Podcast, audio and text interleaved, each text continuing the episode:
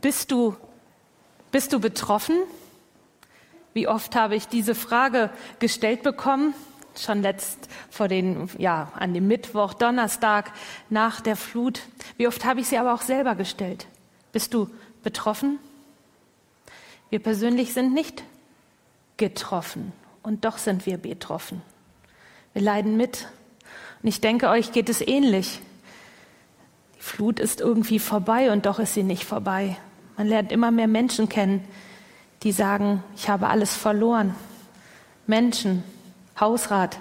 Gestern schrieb mir jemand, meine Kinder, wir haben alle keine Schuhe mehr, keine Möbel, kein Bett.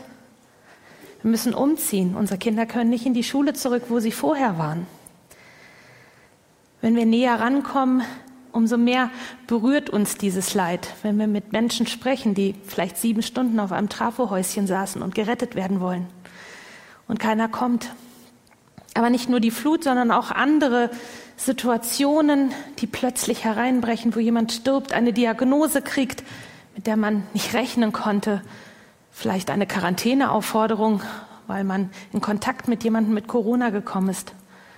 Aber auch andere Dinge, längere Leidenswege, die uns mitnehmen, wenn wir näher dran sind. Zerrüttete Ehen, Familien, Unversöhnlichkeit in Familien, Arbeitslosigkeit. Es nimmt uns mit, auch wenn wir selber nicht getroffen sind. Und es macht einen Unterschied, ob wir es aus der Entfernung sehen, quasi ein Luftbild sehen, oder ob wir mit Gummistiefeln bewaffnet und mit Schaufeln mitten im Schlamm stehen. Und wir haben einen Gott, der nicht weit weg ist, aus der Vogelperspektive, aus der Himmelsperspektive runterguckt, sondern wir haben einen Gott, der auf die Welt kommt, der mitten hineinkommt in das Not, in die Not und in das Leid von Menschen. Und er kommt uns ganz nah. Und heute möchte ich uns mit hineinnehmen in eine echt berührende Geschichte. Echt berührt. So habe ich diese Predigt ja betitelt. Da sind Menschen wie du und ich. Ich wünsche mir, dass wir berührt werden von diesen Menschen, aber auch von Jesus. In unserem Leid, in unserer Not, in unserer Situation. Da sind Menschen, die auf der Suche sind nach Veränderung. Menschen, die hoffnungslos sind, aber auch hoffnungsvoll. Da gibt es Bewunderer, da gibt es Ignoranten, da gibt es Glaubende, da gibt es Zweifelnde, da gibt es Zuschauer, da gibt es Manager, da gibt es Unsichtbare und Sichtbare. Menschen wie du und wie ich. Und Gott nimmt uns mit hinein in diese Geschichte und er möchte ja, uns nicht zeigen, wie er damals war, sondern wie er heute noch ist, denn Gott sagt, ich bin derselbe. Gestern, heute und in Ewigkeit. Ich möchte noch einmal mit uns beten und ich bitte, wenn es möglich ist, dass ihr aufsteht. Lieber Herr Jesus, wir sind heute hier und wir lesen diese Geschichte in deinem Wort und wir erfahren etwas darüber, wie du bist, wie du mit Menschen umgehst. Wir wollen hören, was du zu sagen hast in unserer Situation heute. Danke, dass du da bist. Rühre du mich an. Ich bin gespannt auf dich. Amen. Nimm bitte wieder Platz. Ich habe hier einige Stühle aufgestellt und möchte uns mit hineinnehmen in verschiedene Personengruppen. Erstmal vielleicht zum Kontext. Ihr habt es im Predigtext gehört. Jesus kommt mit seinen Jüngern. Er kommt von der anderen Seite auf die Seite, wo jüdisches Leben war, wo richtiger Gottesdienst gefeiert wurde, wo es Tempel gab, Synagoge, wo Menschen, ja, die würden sagen, richtig glaubten, nicht wie die Heiden auf der anderen Seite. Und wir sind in der Geschichte, in der Zeit, wo Jesus anfängt, anfängt Wunder zu tun, anfängt zu bezeugen, ich bin wirklich Gottes Sohn. Und deswegen lesen wir ganz viel von Wundern in der Bibel, weil das ein Zeichen war, dass Jesus kein normaler Mensch war. Da kommt der Synagogenvorsteher, Jairus. Er hat eine Not. Seine Tochter ist krank sterbenskrank. Und er kommt zu Jesus und er ist einer von diesen Personen, die unterschiedlich zu Jesus kommen. Immer raus mit der Sprache. Jairus ist einer, er kommt zu Jesus. Er weiß direkt, wo er anrufen muss. Ich weiß, wir lesen nichts, ob er schon andere Dinge vorher versucht hat. Auf jeden Fall, er ist unterwegs. Er lässt seine Tochter zu Hause, weil er sagt, nur Jesus kann helfen. Und er kommt zu Jesus und sagt, meine Tochter liegt im Sterben, bitte komm. Und was macht Jesus? Er kommt. Er kommt und geht los und eine Menge Menschen kommen mit. Da sind die Jünger, aber wir lesen auch von einer großen Menge, die Jesus begleiten. Sie wollen gucken, was passiert.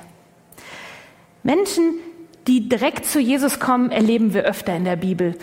Ich muss denken an Bartimäus, der laut Hals schreiende blinde Bettler, der ruft, Jesus, erbarme dich meiner. Und er schreit so laut, dass alle ihn hören können und sie wollen ihn zum Schweigen bringen. Aber er dringt durch und Jesus sagt, was kann ich für dich tun? Es gibt auch andere Leute, die nicht selber kommen können. Und so wie Jairus ja für seine Tochter kommt, so gibt es den Hauptmann, der kommt und für seinen Knecht bittet. So gibt es die Freunde, die auch ihren gelähmten Freund nicht äh, selber laufen lassen können, sondern sie packen ihn, kommen zu Jesus und als kein Platz ist, sie finden eine Chance, Decke auf und durch die Decke mitten vor Jesu Füßen. Und ich frage mich, wie ist das mit uns? Rücken wir raus mit der Sprache, gehen wir zu Jesus? Wie ist das mit unseren Mitarbeitern, Kollegen, mit unseren Kindern? Bringen wir ihre Not zu Jesus? Rücken wir raus damit, wo der Schuh drückt? Wissen wir überhaupt, wo der Schuh drückt? Und ich habe mich gefragt, ja, manchmal überlegt man, wie man mit Menschen über Jesus reden kann, aber man vergisst ganz, mit Jesus über die Menschen zu reden. Und das ist, glaube ich, ein erster Schritt, dass wir unsere Anliegen zu Jesus bringen. Unsere Frau in der Geschichte, die auf einmal kommt, Sie ist von einem ganz anderen Schlag. Sie hat auch ein Problem. Sie hat viel versucht.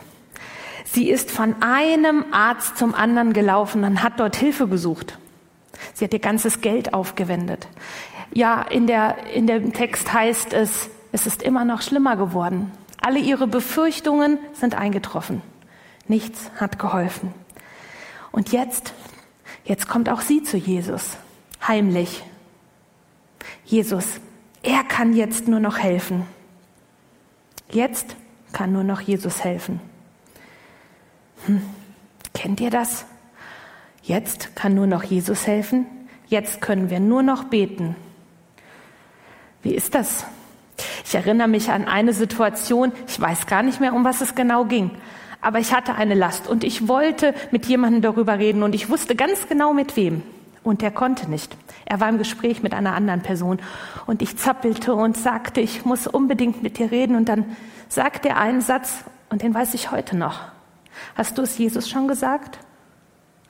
Und ich musste feststellen, nein. Ich war so damit beschäftigt, es irgendjemand anders zu sagen. Ich hatte vergessen, es Jesus zu sagen. Was hast du alles schon probiert? Welche Enttäuschung hast du schon erlebt? Was hast du schon alles mitgemacht? Und bist am Ende. Lass doch Jesus unsere erste Hilfe sein und nicht unsere letzte Hilfe. Rufe mich an in der Not, so will ich dich erretten, nicht erst am Schluss. Es gibt auch Leute, die sind nur Beobachter. Wir lesen fünfmal in unserem Bibeltext, da war eine Menge, die mitgeht. Die wollten schauen, was passiert, was macht Jesus. Sie sind Beobachtertypen. Manchmal, so hält man das, ne, so, äh, manchmal auch von sehr weit weg. Zachäus war so einer, der wollte eigentlich näher ran, das ging nicht, er war zu klein und er stieg auf einen Maulbeerbaum und er schaute sich auch da Jesus von weiter weg an. Beobachtertypen, nicht zu nah ran, schauen, was da so passiert. Jesus sucht keine Bewunderer, Jesus sucht Nachfolger. Vielleicht schaust du heute in diesen Stream, in diesen Gottesdienst. Du weißt auch nicht, wie du dazugekommen bist. Ich nehme an, ihr hier im Gottesdienst wisst, warum ihr heute hierher seid. Selten, dass jemand an der Tür vorbeikommt und sagt, ich gehe mal in einen Gottesdienst. Aber vielleicht weißt du nicht so genau und willst mal schauen, was heute für eine Predigt kommt, was hier so passiert, wer da ist, wer im Urlaub ist. Vielleicht willst du mehr beobachten. Was würdest du machen, wenn Jesus zu dir spricht und sagt, ich habe dich genau gesehen, was machst du hier? Was kann ich für dich heute tun? Wo drückt der Schuh? Vielleicht bist du auch schon mal überrascht worden von Gott. Ich habe hier einen Bildschirm mitgebracht, also einen Laptop. Und ja, vielleicht hast du Gott gar nicht auf dem Schirm. Vielleicht schaust du gar nicht nach ihm. Und auch in dieser Menge werden Leute dabei gewesen sein, die waren gar nicht auf der Suche, die wollten gar nicht gucken, sondern die waren vielleicht unterwegs zum Markt, Wasser holen, unterwegs und wunderten sich, was da los. Und dann schaut man mal, warum denn so viele Menschen unterwegs sind. Vielleicht haben Sie mitgekriegt, dass Jesus auf einer großen Mission ist. Da ist jemand sterbenskrank. Da könnte man mal mitgehen oder auch weitergehen. Beobachtertypen. Du hast Jesus gar nicht auf deinem Bildschirm, aber sei dir gewiss, Gott hat dich auf dem Schirm. Er kennt deinen Namen, kennt jedes Haar auf deinem Haupt. Wisst ihr, verrückt ist ja, da sind die Jünger bei, auch in dieser Menge, und auch die werden in dieser Geschichte überrascht. Sie waren irgendwie auch sehr fokussiert darauf, dass doch die Mission, zu der Jesus unterwegs ist, erst da hinten bei Jairus passiert und nicht unterwegs. Sie waren etwas verwundert, was jetzt passieren sollte. Und wir merken, die Initiative geht von Gott aus. Manchmal geht die Initiative gar nicht vom Menschen aus, sondern von Gott. Er spricht dich an in einem Moment, wo du es gar nicht erwartet hast. In einer Predigt, in einem Bibelwort, in einer Begegnung, in einem Telefonat, bei einem Spaziergang. Gott spricht zu dir. Hast du das schon mal erlebt? Gänsehautfeeling, Tränen in den Augen, Atem anhalten und wissen, Gott meint mich, er berührt mich. Das kann man nicht beschreiben. Diese Frau, die wagt sich aus der Menge heraus. Und es ist eine Frau, sie ist am Rande der Gesellschaft. Das heißt, sie hat zwölf Jahre lang ununterbrochen Blutfluss. Übrigens zwölf Jahre so alt, wie das Mädchen ist, das im Sterben liegt. Zwölf Jahre lang. Am Rande der Gesellschaft, ja warum? Wenn eine Frau ihre Tage hatte, galt sie als unrein. Sie konnte nicht am Gottesdienst teilnehmen, nicht am gesellschaftlichen Leben. Jeden, den sie berührte, der wurde auch unrein und konnte nicht in den Tempel gehen. Sie konnte keine Ehe führen. Sie, ja, wir lesen auch nichts von Freunden, die sie begleitet. Und sie ist nicht zufällig da. Sie will zu Jesus. Nur Jesus kann helfen.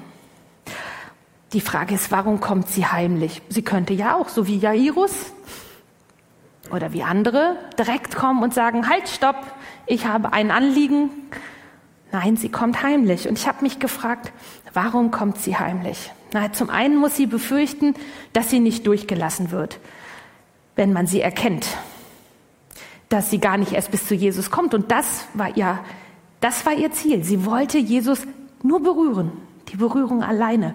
Sie glaubte, das würde Heilung bringen. Sie war auf, Jesus war auf einer wichtigen Mission da kann ich doch nicht mit sowas Läppischem kommen. Es war ja keine Krankheit zum Tod. Sie hätte auch sagen können, ich, ich, ich gehe mal mit und wenn Jesus das mit Jairus Tochter geklärt hat, dann kann ich da immer noch kommen. Vielleicht hat sie gedacht, das kann Jesus bestimmt vielleicht im Vorbeigehen erledigen, ohne dass er es mitkriegt. Aber wisst ihr, vielleicht hat sie auch gedacht, die Leute werden sagen, ich bin selber schuld. Wenn früher jemand krank war oder so, da, da sagte man, irgendwas stimmt nicht. Da gibt es einen Blindgeborenen, da sagen die Leute zu Jesus, wer hat gesündigt? Er oder seine Eltern? Es war ganz eng verwurzelt, wenn irgendetwas in deinem Leben nicht in Ordnung ist, wenn du krank bist, wenn du keine Kinder kriegen kannst, dann ist da Schuld. Du bist schuld. Vielleicht wollte sie auch heimlich kommen, weil sie wusste, wenn ich Jesus berühre, dann ist er unrein und dann kann er nicht mehr weitermachen, dann muss er auch in Quarantäne. Und wir wissen mittlerweile, was das ist. Zwei Wochen. Sie wollte kein Aufsehen erregen, keine Verzögerung. Wie ist das, Sortieren wir bei unseren Gebeten? Darf man so beten? Ach, das ist zu klein. Damit brauche ich Jesus gar nicht belästigen. Das ist zu peinlich. Das mag ich gar nicht sagen. Das ist auch viel zu klein. Es gibt auch Leute, die haben viel wichtigere Anliegen. Vielleicht kennt ihr auch solche Gedanken, dafür brauche ich doch nicht beten, Jesus weiß doch sowieso, was mir fehlt. Es ist komisch, dass Jesus so viel betet. So viel betet, obwohl doch sein himmlischer Vater im Himmel wissen muss, was Jesus bewegt, was die Menschen bewegt. Ja, Jesus sagt sogar, er betet darum, dass unser Glauben nicht aufhört. Wenn Jesus betet, dann kann Gebet nicht nutzlos sein. Und dann kann es nicht darum gehen, Gott etwas zu sagen, was er nicht schon wüsste. Was berührt dich? Oder wo denkst du, damit darf ich nicht zu Jesus kommen? Die Frau berührt Jesus und zwar in dem Glauben, dass das reicht. Und sie merkt, dass eine Kraft von ihm ausgeht. Dieses Wort Kraft heißt Dynamis. Da geht eine Kraft von ihm aus und die Frau merkt es und Jesus merkt es auch. Wer hat mich berührt?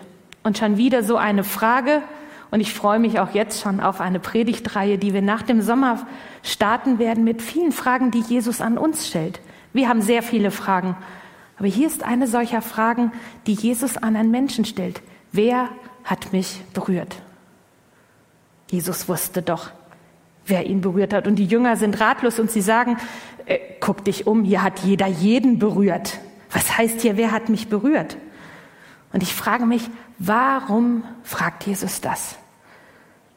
Er lässt auch nicht locker und dann kommt sie. Diese Frau kommt zitternd und ängstlich, haben wir gelesen. Und sie sagt ihm die ganze Wahrheit. Die ganze Wahrheit. Sie schüttet alles aus. Ich habe mich gefragt, was ist denn die ganze Wahrheit?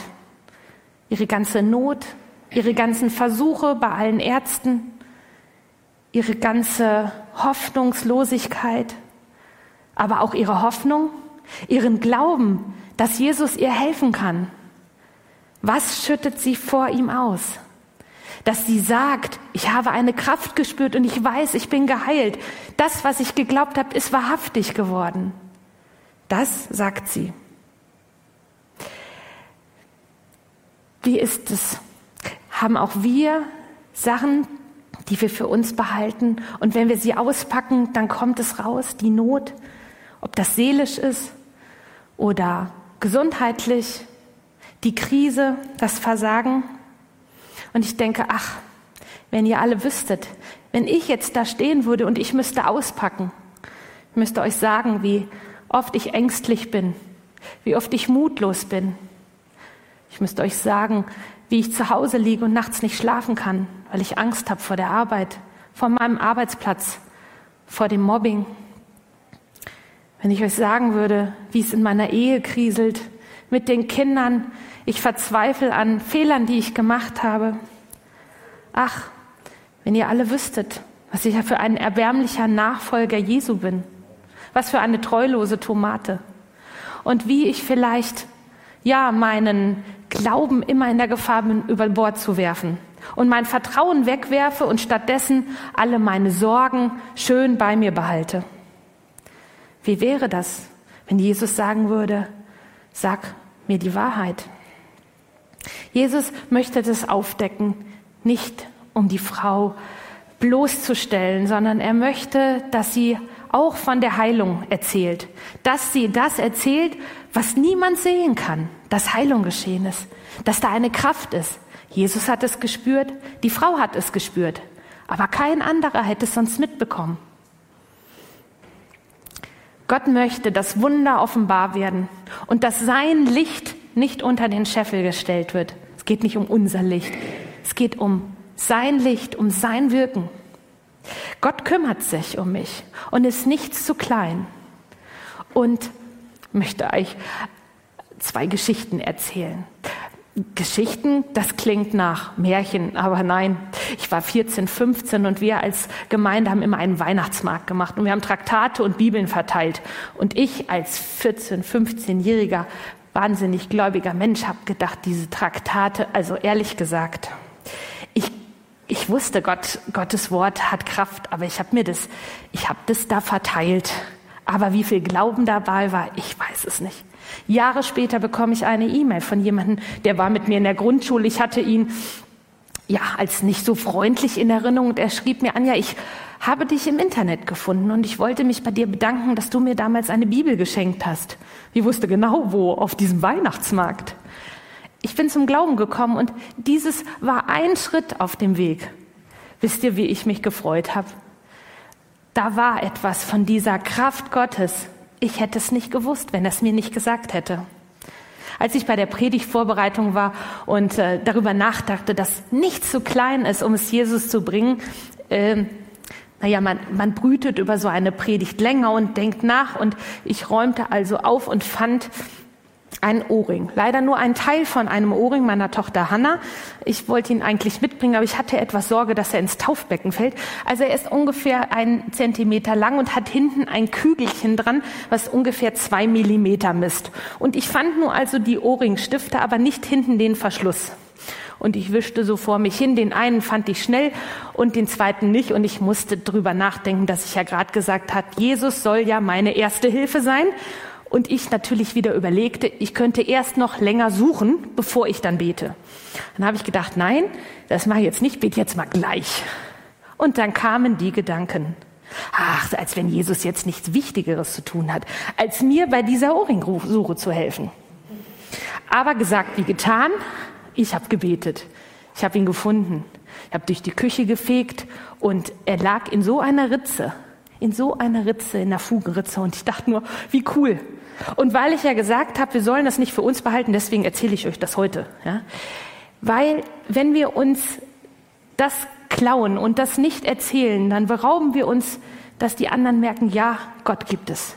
Und wenn wir nur die Highlight-Stories erzählen, die Wahnsinnsheilung, die es auch gibt, dann denken wir, Gott tut nur die großen Wunder und wir sind entsetzt, warum bei uns nichts passiert. Aber wenn wir die kleinen Dinge sagen, wo wir wissen, das hat Jesus gemacht, dann merken wir, ja, Jesus ist da. Oh, mir fällt noch eine dritte Geschichte ein. Eine Freundin von mir, sie sagte, naja, sie glaubt nicht so wirklich, dass Gott da ist, aber sie musste zum Fußball, Golfen, Kindergeburtstag. Und sie rief mich an und sagt, Anja, ich habe ein Anliegen, du hast es doch so mit Gott. Könntest du bitte beten, dass wir gutes Wetter kriegen? Puh.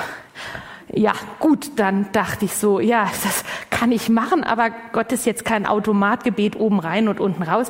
Und ich habe gebetet. Ich habe gesagt, Herr Jesus, nicht für mich, aber es wäre, es wäre so toll, wenn es da nicht regnet. Jetzt muss man sagen, es war nicht prognostizierte 99 Prozent Sonnenschein, sondern es sah ein bisschen schlecht aus. Ich, ich wollte gucken, ob ich diesen Screenshot noch finde, aber Leute, ihr könnt es euch nicht vorstellen, die Wolken kamen an und sie gingen so auseinander und drumrum und ich habe diesen Screenshot gemacht und es war so eine Bestätigung für mich, hey, Gott ist da und Gott hört mich. Was auch immer er mir sagen wollte und auch meiner Freundin sagen wollte. Ja, versteckt nicht die Sachen oder lasst uns Anteil daran halten, was Gott in eurem Leben tut. Schreibt es, erzählt es im Hauskreis, ruft jemanden an und vergesst nicht, Gott Danke zu sagen. Ich habe uns ein Schild mitgebracht, Rutschgefahr. Ich finde, diese Geschichte birgt auch die Gefahr auszurutschen. Ich muss nur Jesus berühren und alles wird gut. Ich muss nur nah genug rankommen. Was ist, wenn ich bete, laut oder leise und nichts passiert, wenn kein Wunder geschieht, dann komme ich ins Schleudern. Und dann frage ich mich, habe ich zu wenig geglaubt? Habe ich falsch gebetet? Habe ich Jesus nicht richtig berührt? Hat Jesus nicht zugehört? Hat Jesus nicht gemerkt, dass ich eine Last habe, eine Not? Hat vielleicht Jesus Spaß daran, mich warten zu lassen? Ich könnte auch auf die Idee kommen, dass es eine Strafe ist. Ich habe bestimmt irgendetwas gemacht. Er könnte doch, er könnte doch gesund machen, aber wieso macht er es denn nicht? Wisst ihr, wir sind mit diesen Fragen nicht alleine. Auch in der Bibel sind Menschen wie du und wie ich. Da ist ein Lazarus, Ein Lazarus, der auch im Sterben liegt. Und sie kommen, genauso wie Jairus. Und sie lassen Jesus holen. Du musst kommen und ihn von dem Tod bewahren. Und Jesus? Als Jesus es hörte, wartete er zwei Tage und ging erst dann. Ja Mensch, Jesus, warum trödelst du? Martha macht ihm große Vorwürfe und sagt, du kommst zu spät. Wieso kommst du erst jetzt? Keine Gebetserhörung. Was ist mit Jesu Versprechen, die nicht erhört werden, dass er sagt, rufe mich an und ich will dich erretten, wenn es dauert. Abraham wartet Jahrzehnte auf die Verheißung. Er kann es hier nicht aushalten. Warum lässt Gott ihn so lange warten? Was ist mit einem Josef, der ich weiß nicht wie viele Jahre im Gefängnis saß? Was ist mit dem Sohn Gottes, der auf die Welt kommt mit einem Auftrag? 30 Jahre. 30 Jahre liest man nichts von ihm in der Bibel und erst dann startet sein Auftrag. Gott hat Geduld. Gott hat manchmal eine andere Zeitplanung und es bringt uns ins Rutschen. Jesus sagt, selig sind die glauben und nicht sehen. Wenn du also denkst, ach, ich hätte damals leben müssen, damals hätte ich zu Jesus hingehen können, so direkt. Er ist der gleiche. Er kann auch heute noch. Und da ist es egal, ob du direkt zu ihm kommst oder vielleicht auf Umwege, ob du eigentlich nur mal schauen wolltest, was so los ist, was bei Jesus so passiert. Es ist auch egal, ob du vielleicht überrascht bist, dass Gott dich anspricht. Gott, ja, vielleicht streckst du dich nach ihm aus. Aber Jesus wünscht sich nicht dich kurz zu berühren, sondern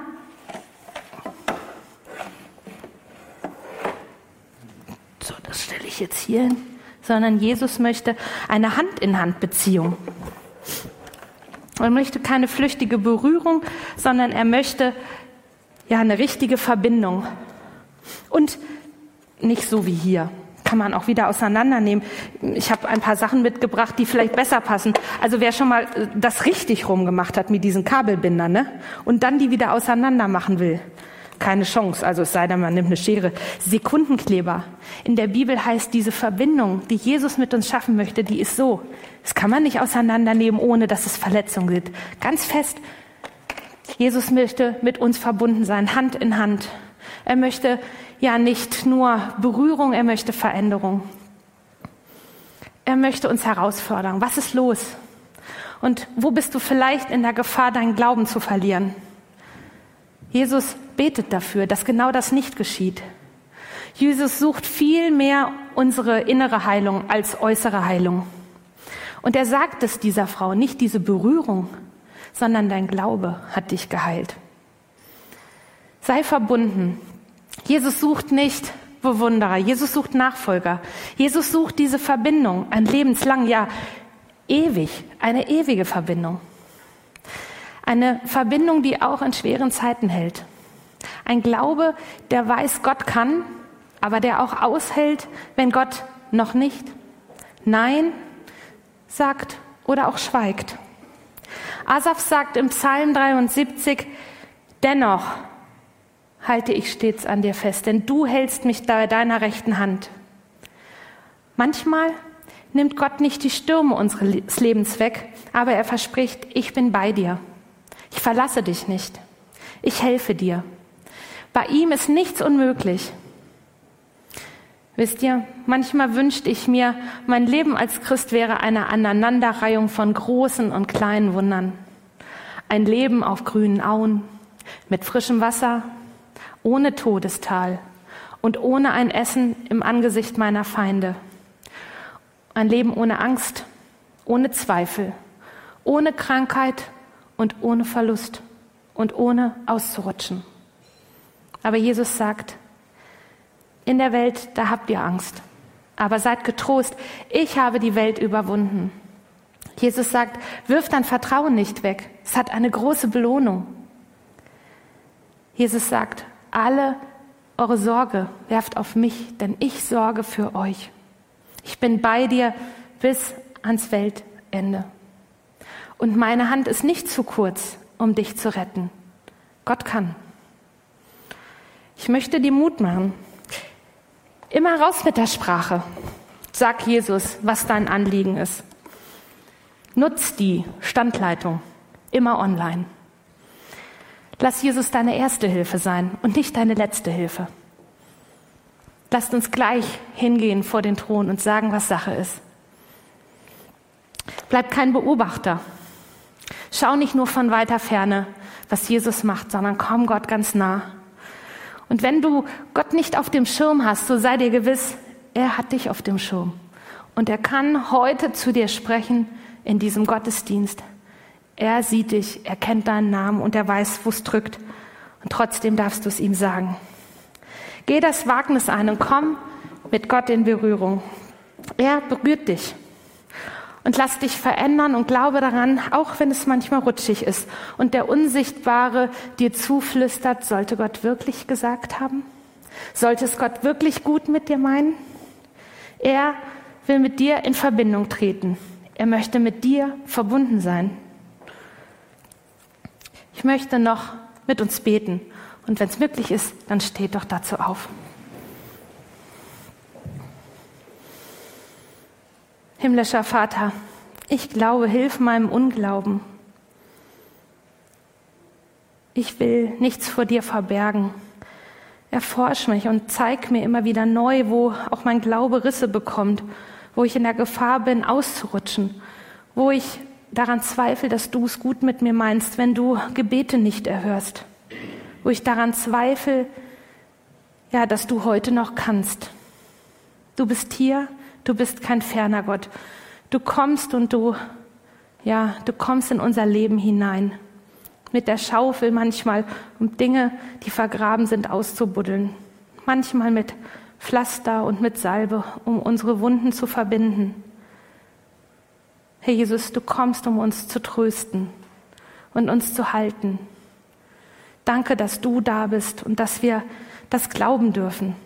Danke, Herr Jesus, dass du mitbetest, dass mein Glaube nicht aufhört. Amen.